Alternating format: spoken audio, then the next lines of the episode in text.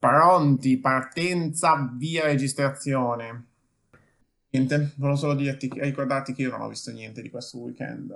Non ho visto neanche un minuto di partita, ho visto solo gli highlights. Perché stavo traslocando, cioè sto ancora traslocando e quindi... È una scusa valida. Che cazzo. Ma invece di Milan Celtic hai visto qualcosa? Di Milan Celtic ho visto i primi 10 minuti... Poi cosa ho smesso di vedere? Poi ho smesso per 10 minuti perché è saltato il link. Perché ovviamente mi è saltata la concella, non riuscivo più a connettermici. Poi cos'altro? Si può dire che la vedevo tramite link? No, mi sa di no. Beh, un link via internet, sì. Era legale. Non stiamo a specificare quale provider tu stessi sfruttando, quindi sì. E poi ho riconnesso tempo per vedere, non mi ricordo neanche più che ho segnato. Ho visto, credo, il 2-1 di... No, non ho visto il 2-1. 2-1 è la punizione di Ciano. Sì, mi sono riuscito a riattaccare tipo al 35esimo. Ho visto in diretta senza capire bene cos'era successo il gol di Oghe. Bello. Non ho capito bene che era segnato perché è successo troppo in fretta. Ti posso dire però una cosa che non ho notato, che noto vedendo i dati, che stavo guardando un po' di numeri sulla partita, che è Krunic è entrato per giocare un minuto. Sì. Anche Krunic, caso Krunic come caso Eriksen. Le qualità che hanno mostrato in campo credo siano più appannaggio di Krunic che di Eriksen, quindi sì. Cazzo, cioè deve essere umiliante per un giocatore come lui comunque. Altro, ho un'altra domanda sempre vedendo Krunic. Allora guarda che sono pieno di domande, visto che non so molto cosa sia successo. Perché la sigla della Bosnia è bosniaco, no Krunic? Bosnia-Herzegovina. Sì. Perché è B-I-H? Bosnia-Herzegovina. No. Ah no, però viene dopo l'H. Ok, quindi è per quello, chiaro. E hai notato una cosa pazzesca che è... Avevamo 5 italiani in campo. Sì. 3 dal settore giovanile. E, a parte tutti under 26, e tutti in difesa. A parte Tonali, no, beh, Tonali cioè comunque abbastanza difensivo. No, in realtà neanche troppo difensivo, da come ho capito che hanno giocato domenica. E poi vabbè c'è Teo. E è confermato, non abbiamo giocato con l'Under 23, diamine. Perché c'era Çalhanoğlu fuori quota. Ci c'erano Çalhanoğlu fuori quota, Rebic è il più vecchio in rosa. Ah, è vero, Rebic. Il vecchio scendere in campo è stato, sì, di 16 giorni più vecchio di Krunic. Ma quanta figura dai Fabref per queste cose? 10 giorni dei giocatori. Sono ordinati, il più giovane era il più giovane è Tonali, ha 20 anni e 212 giorni. È un 2000, sì, gli altri sono tutti 99. Pazzesco. E poi sì, avevamo 5,99 in campo, 2,97, oh mio Dio che sia un 97. Sembra quello più vecchio di tutti. Sì. E poi Calabria 96, Romagnoli 95. Romagnoli è l'età di mio fratello comunque. Ieri non abbiamo pubblicato la cosa dell'MVP e io volevo scrivere che pubblichiamo questa foto di MVP per fare gli auguri a 2 Davidi. Pazzesco. Infatti il giocatore in cui mi identifico di più al mondo è proprio Davide Calabria. Perché siamo nati lo stesso giorno, abbiamo lo stesso numero, non è vero perché io non avevo il 2, però giocavano nello stesso ruolo, siamo stati ritenuti scarsi, chi ha ragione nel mio caso, chi ha torto, per Davide Calabria, per un lungo tempo. Più o meno comunque sì, Davide Calabria ha 2 stagioni buone su 4 fatte. E adesso bisogna... Io ne ho 2 buone su 12, però... E adesso vi state riprendendo le vostre rivincite. Esatto. Un'altra curiosa statistica è che con la Sampdoria abbiamo fatto 2-1, con il Celtic 4-2, quindi la prossima faremo 1-1,5. Contro chi è la prossima? Contro il Parma? Contro il Parma, sì. Madonna, che partita deprimente. Parma quest'anno mi sembra una delle squadre che lo mette insieme a Genoa e Fiorentina tra le squadre più noiose dell'anno. E lo impacchetti per la Serie B. No, vabbè, perché poi c'è il Crotone che non credo che potrà mai cioè, non vedo in che modo possa salvarsi. Sì, che non ha ancora vinto una partita. Anche se non gioca malissimo, però... No, vabbè, ma adesso non hanno una forma, cioè non hanno una squadra adatta, mi sa, alla Serie A. Cioè, c'è Junior Messias che non è così male. No. Expected points sono comunque ultimi. Boh, allora, sì, cioè contro di noi, boh, si sono difesi bene, però effettivamente non credo abbiano fatto tiri in porta. Contro di noi sono difesi bene, ma li abbiamo segnati comunque due, sì. Ibrahimovic comunque. Esatto, senza Ibrahimovic abbiamo fatto, visto che noi siamo dipendenti da Ibrahimovic, senza Ibrahimovic abbiamo fatto 19 gol con 10 giocatori diversi. Tra l'altro, nelle ultime due partite abbiamo fatto 6 gol con 5 giocatori diversi, perché Castillejo ha segnato in entrambe. Ah, cazzo, rovina tutto. In Conti Castillejo notavo come sta segnando esattamente sempre allo stesso modo. Ha fatto 3 gol nelle ultime 3 partite che ha giocato, no? Sì. Tutti e 3 l'azione è esattamente la stessa. Cioè non in Serie A, ne ha fatti 2 in Europa. Ah beh, sì, però che ha giocato, sì. Sì, perché non mi sembra fosse sceso proprio in campo, poi domenica non è tornato dalla Fiorentina, però potrei ricordare male. Però ha fatto esattamente lo stesso gol, segnato nello stesso modo, con lo stesso taglio, anche in generale l'azione è più o meno simile, con la discesa da sinistra, con il taglio di Rebic quasi sempre, ad aprirsi e che poi mette la palla bassa in mezzo e lui taglia dentro bene, che è una cosa che stiamo facendo da manuale ed è bello avere delle certezze nella vita. Sì, Castillejo potrebbe aver trovato la sua dimensione, nel senso che in Europa League può giocare, in Serie A invece entra a spaccare le partite. Ma infatti quanto è un giocatore Europa League Samu? Così mi evito di dire, di pronunciare accenti strani. Dico, quanto tipo dici che secondo te è un giocatore adatto all'Europa League, che sarebbe tipo titolarissimo in qualunque squadra da Europa League? Castillejo, boh, sì, molto più Europa League che Serie A. In Serie A male, a parte quando entra dalla panchina, in Europa League bene, quindi buon 70% delle squadre dell'Europa League potrebbero schierare Castillejo. Vado con la sigla? Vai. Pallone morbido per Cassano, il controllo di Cassano, il pallonetto, secondo palo, rete! Il Milan in vantaggio, segnato Yepes! Pazzesco! Brignoli, il portiere, ha segnato di testa! Vediamo intanto che viene avanti Ibra, fermato ancora Rebic, potrebbe tirare il tiro di Rebic. Poi Milan e Benfica, Milan che fatica.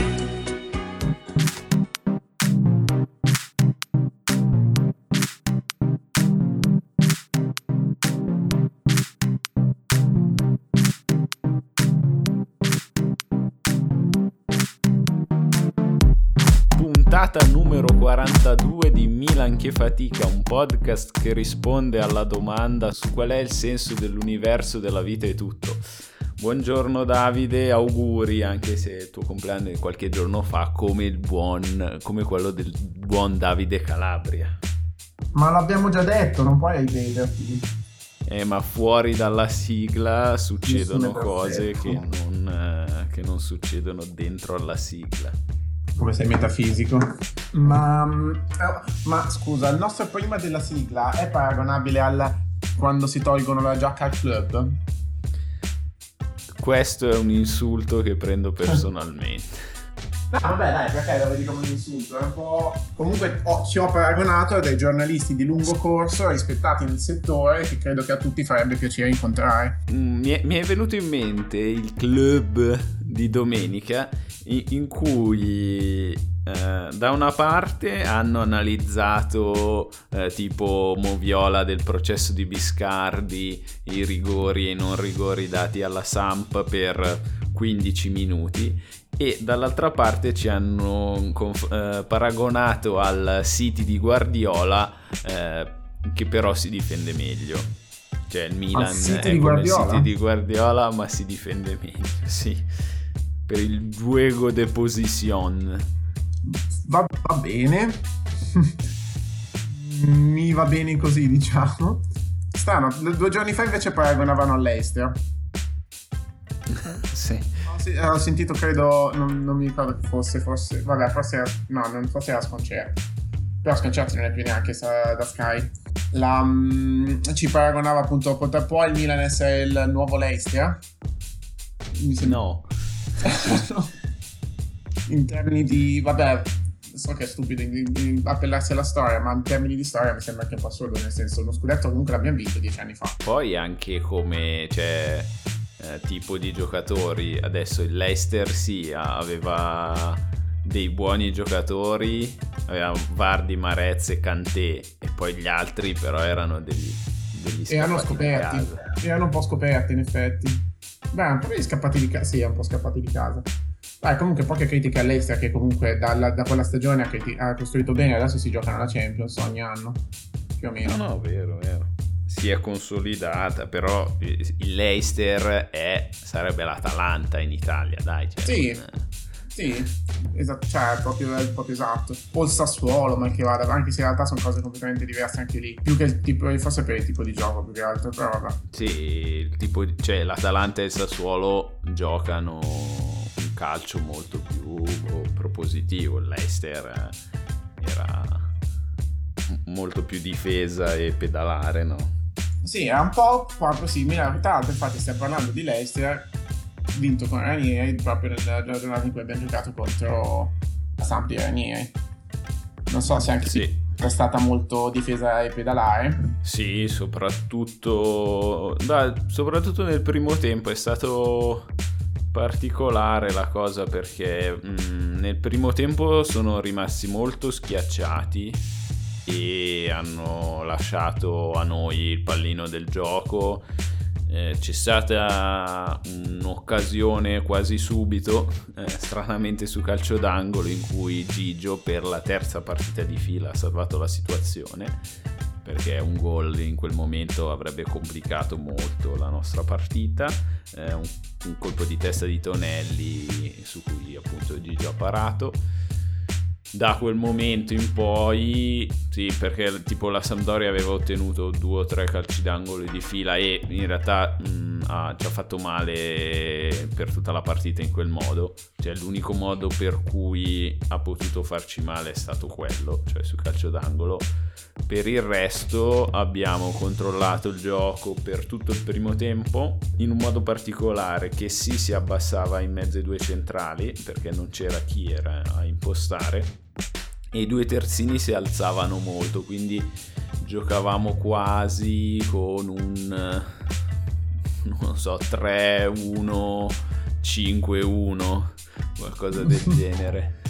Perché vabbè, Tonali rimaneva in mezzo al campo e appunto c'era la linea 5 dietro a Rebic quasi, e sì, abbiamo tenuto il pallino del gioco per buona parte del primo tempo. Alla fine però siamo riusciti a sbloccarla solo sul rigore, pur avendo avuto un paio di occasioni con Rebic che non ci ha messo forse la cattiveria giusta. Beh, quello l'ho vista, cioè, alla faccia del po' di occasioni. Comunque la palla l'ha tirata fuori dalla rete praticamente.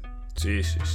E fammi controllare dove ce l'ho. Sì, c'è stato quello, poi nel secondo tempo c'è stato il palo di Tonali su una bellissima azione.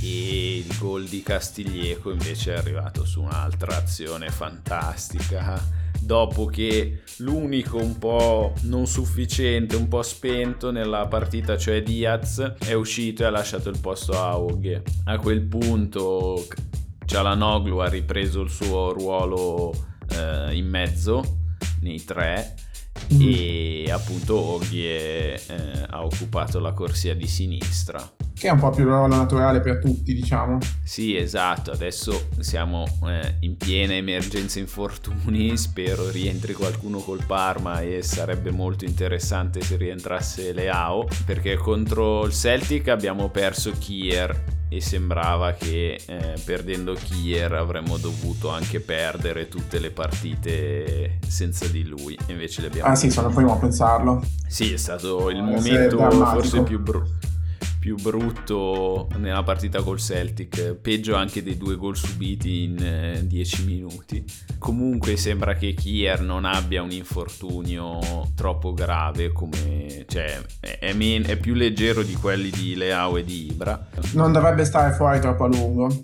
Esatto, secondo me l'importante è che rientri per le ultime 2 partite prima di gennaio, come dicevo, sia di Ibra che di Leao, però adesso spero che qualcuno rientri prima,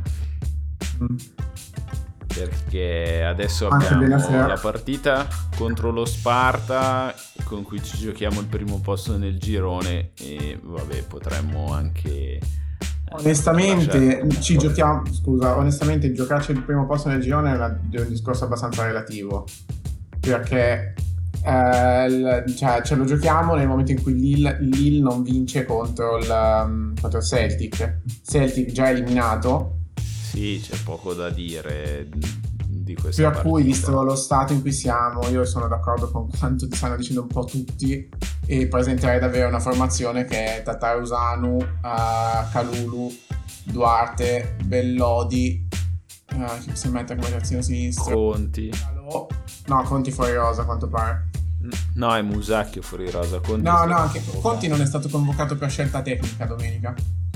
Ah, non l'hanno convocato? Sì, non era nemmeno in panchina, a quanto ho capito. Ah. Fammi controllare, ma non avevo scritto la vista portata di mano. Credo non sia stato nemmeno convocato per scelta tecnica. Poi in mezzo al campo, anche perché in effetti se rischi che appena gioca si rompe, non me lo vedi a quel punto. In mezzo al campo mettiamo chi possiamo mettere? Scusa, Krunic, che abbiamo visto non può fare il mediano. Tonali possiamo... non lo so, io probabilmente farei giocare vediamo. Aspetta, devi togliermi tutti questi vediamo. Comunque Conti c'era con la Samp, quindi a posto. Allora ho sentito male questa cosa. Potremmo far giocare Krunic con qualcuno dalla primavera come i centrali di centrocampo. Mionic, sì, mi fido. Castillejo sulla tre quarti, perché è il nostro goleador di Europa League, non può mancare. Ci sta Diaz, perché sì. Farei giocare Maldini quasi più che Oghe, fa la staffetta con Diaz. Va bene, Maldini e Colombo. E basta, cioè nel senso non rischiamo nulla di questo, cioè nessun potenziale titolare. Ha senso questa cosa. Non so quanto Pioli si fidi di fare una roba del genere, perché secondo me vuole mantenere alto il morale di squadra, però vabbè, abbiamo già perso 3-0 con Lille, non è successo niente, quindi si potrebbe anche rischiare. Sì, ma perché se sai che se tu dici alla squadra tranquilli, non sentite pressione, non è una partita importante, adesso sto immaginando che funziona come a Football Manager in realtà. Ok. Però appunto se tu poi metti preventivamente e dici guardate ragazzi non importa così tanto, immagino che la vivi meglio nel caso di una sconfitta, perché sai che comunque è un po' quasi un amichevole. Poi vabbè, nel senso, vincere aiuta a vincere, quindi non credo che andremo con quella formazione, per esempio giocheranno in difesa comunque, magari Duarte verrà schierato, però sì. Non credo che faremo così tanto turnover. Invece Dalò sicuramente giocherà, probabilmente Duarte con Gabbia o con Romagnoli. Speriamo di fare anche entrambi i ragazzini. Infatti. Lo mettiamo come showcase per poterlo vendere poi. Poi chiaramente giocherà Donnarumma. se Bennacer si è ripreso o comunque magari è stato solo lasciato a riposo, giocherà Tonali. È una causa anche precauzionale per un affaticamento, quindi in teoria non è infortunato.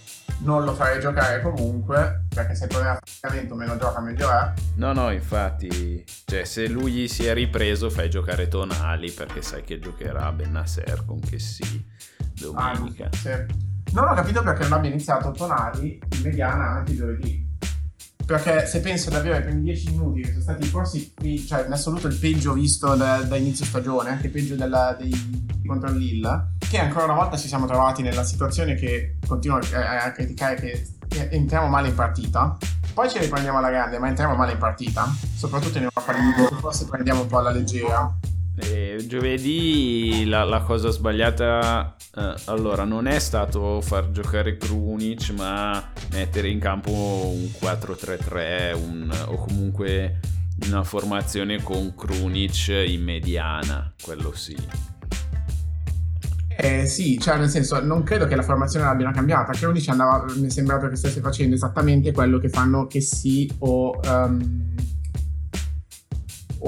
Tonali o Bennacer, cioè l'abbassarsi a prendere il pallone in quella posizione è lo stesso che fanno i due mediani, quindi andava a sostituire paro il ruolo di uno dei due. Caratteristiche per giocare, lui non è il giocatore che ti gestisce la palla alla difesa o che controlla bene sotto pressione. La palla che ha ricevuto da Donnarumma, vabbè, partiamo dal presupposto che forse non avrebbe mai dovuto riceverla, perché comunque è abbastanza pressato e è già abbastanza rischiosa di suo. Però in realtà l'abbiamo vista giocare molte volte da Bennacer questi palloni. Sì, il problema ci prendiamo appunto... poi il rischio di giocarla dal basso, e con Bennacer non è un rischio che ti senti di prendere. Krunic non ha la qualità di quel tipo di protezione di palla in quella zona del campo, ed è stato infatti abbiamo preso gol. Perché Krunic secondo me non può iniziare nel 4-2-3, cioè nei due nel 4-2-3.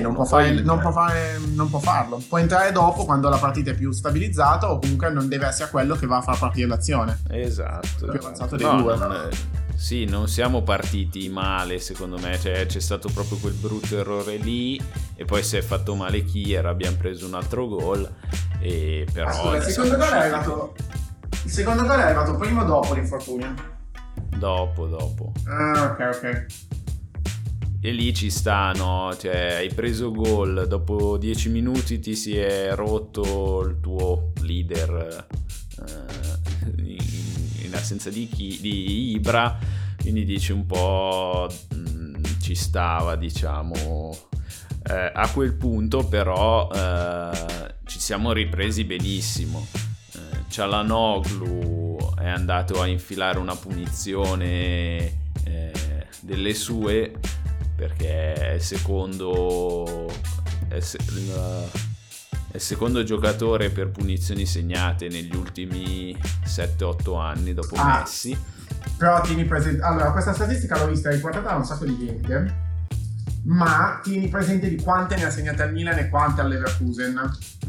No, seriamente, perché tipo al Leverkusen aveva segnato 10 punizioni in un anno, mentre da sì, al Milan 3 in 5 anni. Dai, da noi ne ha fatte 5-6 almeno. In 5 anni. Ma lui le segna quando serve, non quando non serve. E contro Celtic serviva appunto accorciarla subito. E ci ha sbloccato in effetti, ci ha resi più tranquilli, si è vista la... Cioè, noi sollevato alle Sparta. Sì, da quel punto in poi il Celtic è tornata la squadra che è, perché sì, cioè, sono stati bravi a sfruttare due errori e hanno dei giocatori interessanti, ma niente di più. Erano andati in vantaggio 2-0 e poi nel giro di 10 minuti abbiamo ritrovato il pareggio con Castillejo, e poi quando è entrato Oghe, forse Oghe ha giocato tutta la partita, comunque Oghe nel secondo tempo ha fatto un gol meraviglioso stile Leao contro la Fiorentina. e poi ha servito un assist ancora più bello a Diaz, che ha segnato addirittura col pallonetto sul portiere. Allora, Oghe, che è stato il grande eroe di giornata, diciamo, perché ha fatto un gol veramente bello, è stato decisivo, ha fatto una partita abbastanza di alto livello in generale. Continua a non convincermi nel momento in cui non fa quello che gli riesce meglio, perché nel primo tempo tante volte l'ho visto che era un po' titubante a puntare l'uomo, quindi cercava magari il passaggio facile molte volte, no? Tipo uno contro uno, però poi sembrava proprio ripensarci e giocare il pallone dietro, e faceva magari dei passaggi un po' non pigri, però un po' pigri, che non aggiungeva molto alla manovra. Invece nel momento in cui prende un po' di più di coraggio e punta all'uomo, o cerca di fare la giocata più difficile, ha le capacità per farla e appunto ci porta gioie. Beh, comunque è la sua seconda da titolare, quindi sì, ma infatti è comprensibile, però appunto nel momento in cui lui si rende conto di poter fare le cose, lì secondo me ci può dare soddisfazioni. Col Celtic l'ho visto anche molto bene in copertura, cioè si è sacrificato molto, ha aiutato il terzino. Invece anche con la Sampdoria, dopo essere entrato in campo per Diaz, che abbiamo detto è un po' spento, secondo me Diaz paga il fatto di non avere, forse l'abbiamo già detto, di non avere davanti Ibra. Quando è titolare in mezzo, se l'avversario è un filo più coperto, fa molta fatica, e con la Samp abbiamo detto quello è stato sì il peggiore del Milan, ma cioè, non ha giocato così male, però è l'unico secondo me che non raggiunge la sufficienza, perché tutti gli altri bene o male hanno fatto una buona partita. Anzi, la partita con la Samp, che era complicata sia per le assenze, sia per il campo, sia per l'avversario, è stata giocata veramente bene da tutti gli interpreti, appunto a parte Diaz. Sì. E non so se attribuirlo infatti alla mancanza di un giocatore un po' più fisico che lo aiuti, probabilmente è vero, per il semplice fatto che non ha neanche invece il movimento nello spazio lui come caratteristica principale. Tatticamente fa i movimenti giusti, però non è neanche uno di quei giocatori che dici non è come per dire vabbè Rebic, neanche perché comunque fisicamente è forte, no? Però non è come, cazzo, lo possiamo paragonare, non è come Leao, che comunque non è una bestia, no? Mi sembra, cioè comunque è ancora abbastanza leggerino a tratti, che però si fa largo cercando, si fa largo negli spazi. Mi sembra bruttissimo da dire, come si può dire? No, perché? Non lo so, aspetta, cancella tutto questo pezzo perché non ha molto senso comunque. Vabbè, comunque sì, Diaz può beneficiare più di un giocatore come Ibra che aiuta a portargli via i giocatori, e lui può girarli attorno, mentre qui deve lottare proprio più fisicamente contro più giocatori, anche banalmente per trovare lo spazio in dribbling eccetera, e tende un po' ad impergolarsi o ad andarci a sbattere. Anche solo perché lui viene impiegato nel ruolo centrale del 4-2-3-1, ma al contrario di Çalhanoğlu non lo si può sfruttare per collegare i reparti o per risalire il campo, cioè se gli dai la palla molto lontano dall'area fa fatica a liberarsene, non ha delle buone scelte da quel punto di vista. Sì. Invece ricevendo palla a ridosso dell'area o in area è molto più efficace, come abbiamo visto contro il Celtic o in generale in Europa League. Qual è la posizione che tu gli daresti? Cioè comunque adesso il suo ruolo naturale, che secondo me e secondo anche Pioli è quello di trequartista, quindi è il sostituto di Çalhanoğlu. Sì, sì. Un ruolo in maniera completamente diversa. Io onestamente non ce lo vedo tanto come ala. Non so tu cosa ne pensi. No, come ala no. quello che dico è che gli manca un giocatore come Ibra, più che altro perché appunto se il gioco passa dalla punta oppure se arriva dalle fasce lui è molto più incisivo. Se deve ricoprire il ruolo di Çalhanoğlu fa parecchia fatica. L'unico suo ruolo possibile è quello dietro alla punta, però non può essere ricoperto dei compiti che ha Çalhanoğlu, di cui tra l'altro abbiamo parlato in un'analisi su Twitter e su... dov'è che l'ha pubblicata? Forse su Facebook. L'hai messa su Facebook sicuramente. Su Instagram no. Esatto. No, non lo so, perché non l'hai messa su Instagram? E perché avrei dovuto rifarlo e mi sono perso via. Volevo tipo pubblicare un'immagine e poi linkarla magari.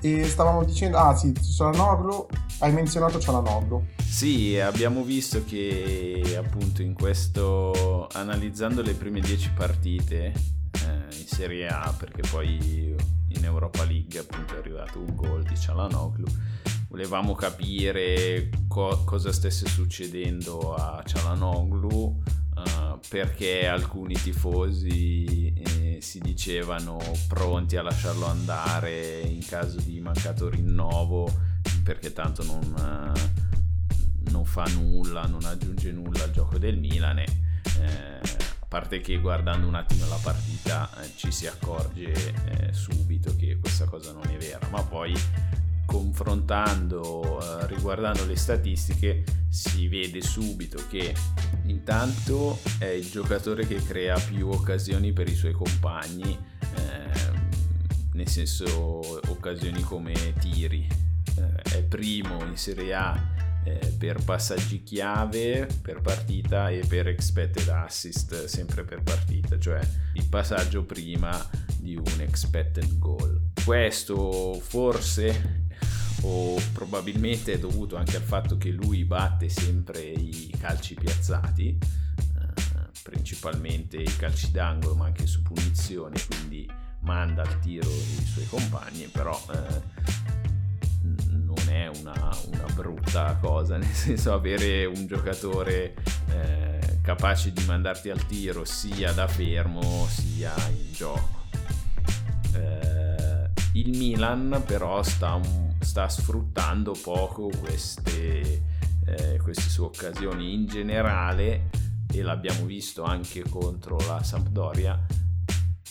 Il Milan ha bisogno di molti tiri per segnare e comunque ha più expected goal che goal, cioè in gergo tecnico sta underperformando.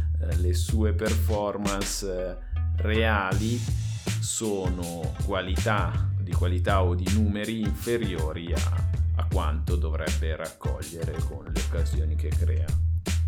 Sto cercando di capire la grande domanda per me, no? È appunto come dici tu, che perché stiamo underperformando in tutto ciò, e pensavo di vedere quindi quanto siamo, se siamo, dovremmo essere sotto, visto che lui produce tanti expected assist, no? Sì.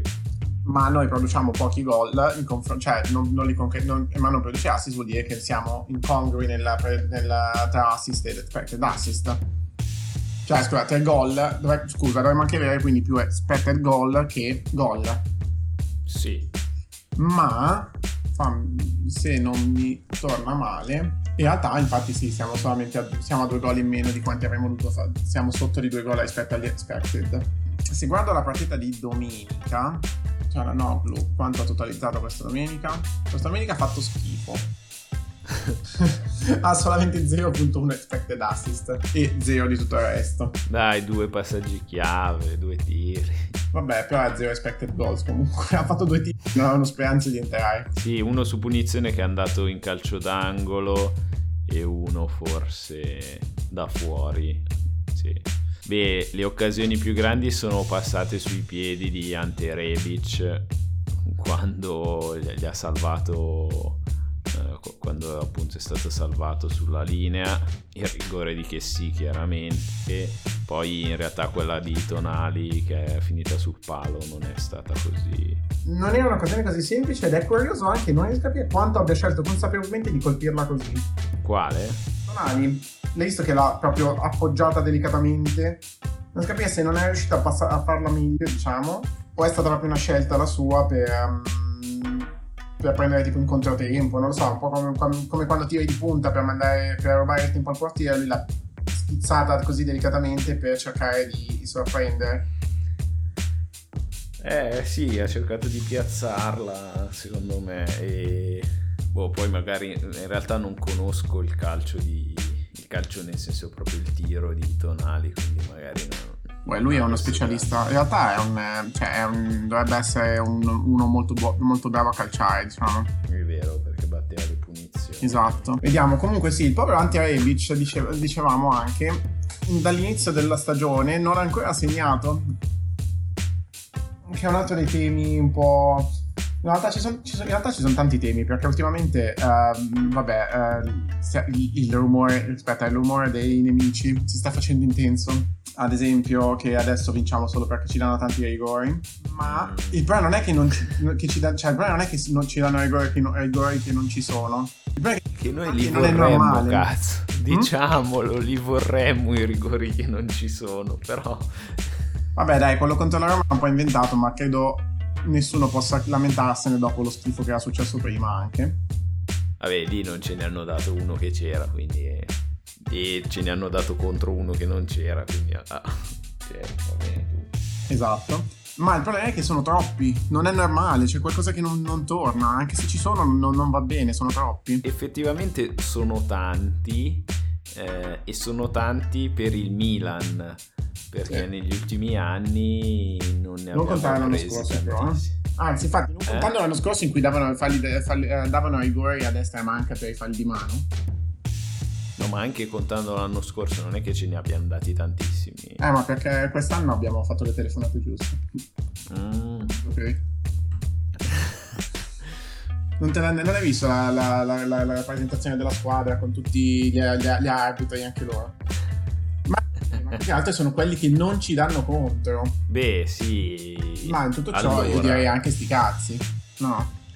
Facciamo così, con la Samp potevano darci contro un rigore.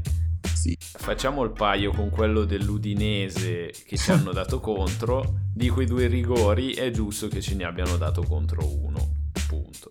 Sì, poi ma per non... il resto ma non mettiamoci a fare no non mettiamoci però, a fare cose, cioè ci si aggrappa a episodi che vabbè anche noi potremmo reclamare, credo almeno un paio di cartellini rossi per la Sampdoria, ma fa niente, va bene così. È stato, se torniamo al campo, non abbiamo descritto l'azione del secondo gol, secondo me quella più bella, in cui Tonali ha alzato una palla a campanile, spero sbagliando, perché non aveva senso. In realtà secondo me aveva anche senso, perché in quel momento vedendo solamente la sintesi non poteva andare da nessuna parte, era chiuso, non c'erano sbocchi, mentre in realtà lui ha provato quindi a giocarla un po' sulla forza di Teo, cioè l'ha allargata verso un giocatore che comunque poteva arrivarci malamente a andare di testa, a schizzarlo, comunque avrebbe avuto la fisicità per provare a tenerla, ed è stata, non era neanche una brutta palla, era più o meno, cioè era anche giusta, non è una soluzione standard, ma non mi è sembrata una scelta così casuale.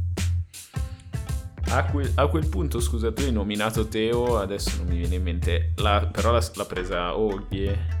Quella palla spizzata, scusa. Aspetta, mi sono confuso con l'azione del rigore. Sì, no, l'azione del rigore è un'altra cosa. No, sul secondo gol. Allora no, io l'ho vista da quando lo fanno vedere solo da quando prende palla Oghe. Tonali alza una palla a centrocampo, a campanile, a quel punto si abbassa Rebic per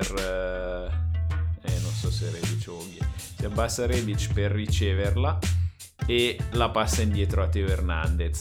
la connessione anche con Oghe di Teo Hernandez è fantastica. A quel punto Rebic fa un movimento molto intelligente, perché Rebic nelle sue caratteristiche ha proprio questo movimento senza palla, e va sul fondo. Oghe lo serve col contagiri in mezzo all'area. A quel punto Rebic deve solo mettere la palla in mezzo, e appunto per la corrente Castillejo che si trova a segnare anche lui, che si trova a segnare il terzo gol in 3 partite che gioca. E a quel punto parte la festa in panchina, è stato bellissimo. Pioli che corre ad abbracciare i suoi, poi ha dovuto ricredersi, l'ha detto anche nell'intervista, perché lì pensava che la partita fosse finita, fosse chiusa, invece poi la Sampdoria è riuscita ad accorciare, c'è stato un po' di sofferenza finale, niente di particolare, non così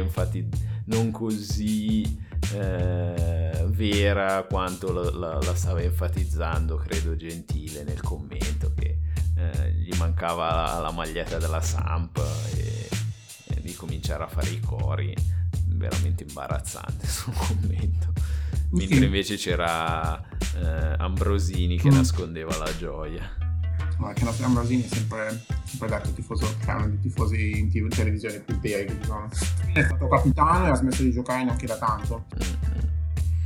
Ti devo salutare, Davide, è stata una puntata un po' strana, però si sta facendo un po' tardi per me, devo riuscire a incastrare tutto, non so se... Vai, tranquillo. Va bene, dai, ti saluto, e l'appuntamento è per... contro chi giochiamo? Abbiamo detto contro lo Sparta Praga e contro Parma. Contro Parma io, cioè, se ci fosse Leao in attacco e Rebic sulla sinistra, dormirei molto più tranquillo. Sì, Leao probabilmente giocherà solo una ventina di minuti o una mezz'ora, non credo di più, però sì, speriamo che stiano rientrando per davvero. Dai, bella, Davide, ci sentiamo. Ciao. Auguri di persona a sto giro. Ciao ciao. Vai a lavorare.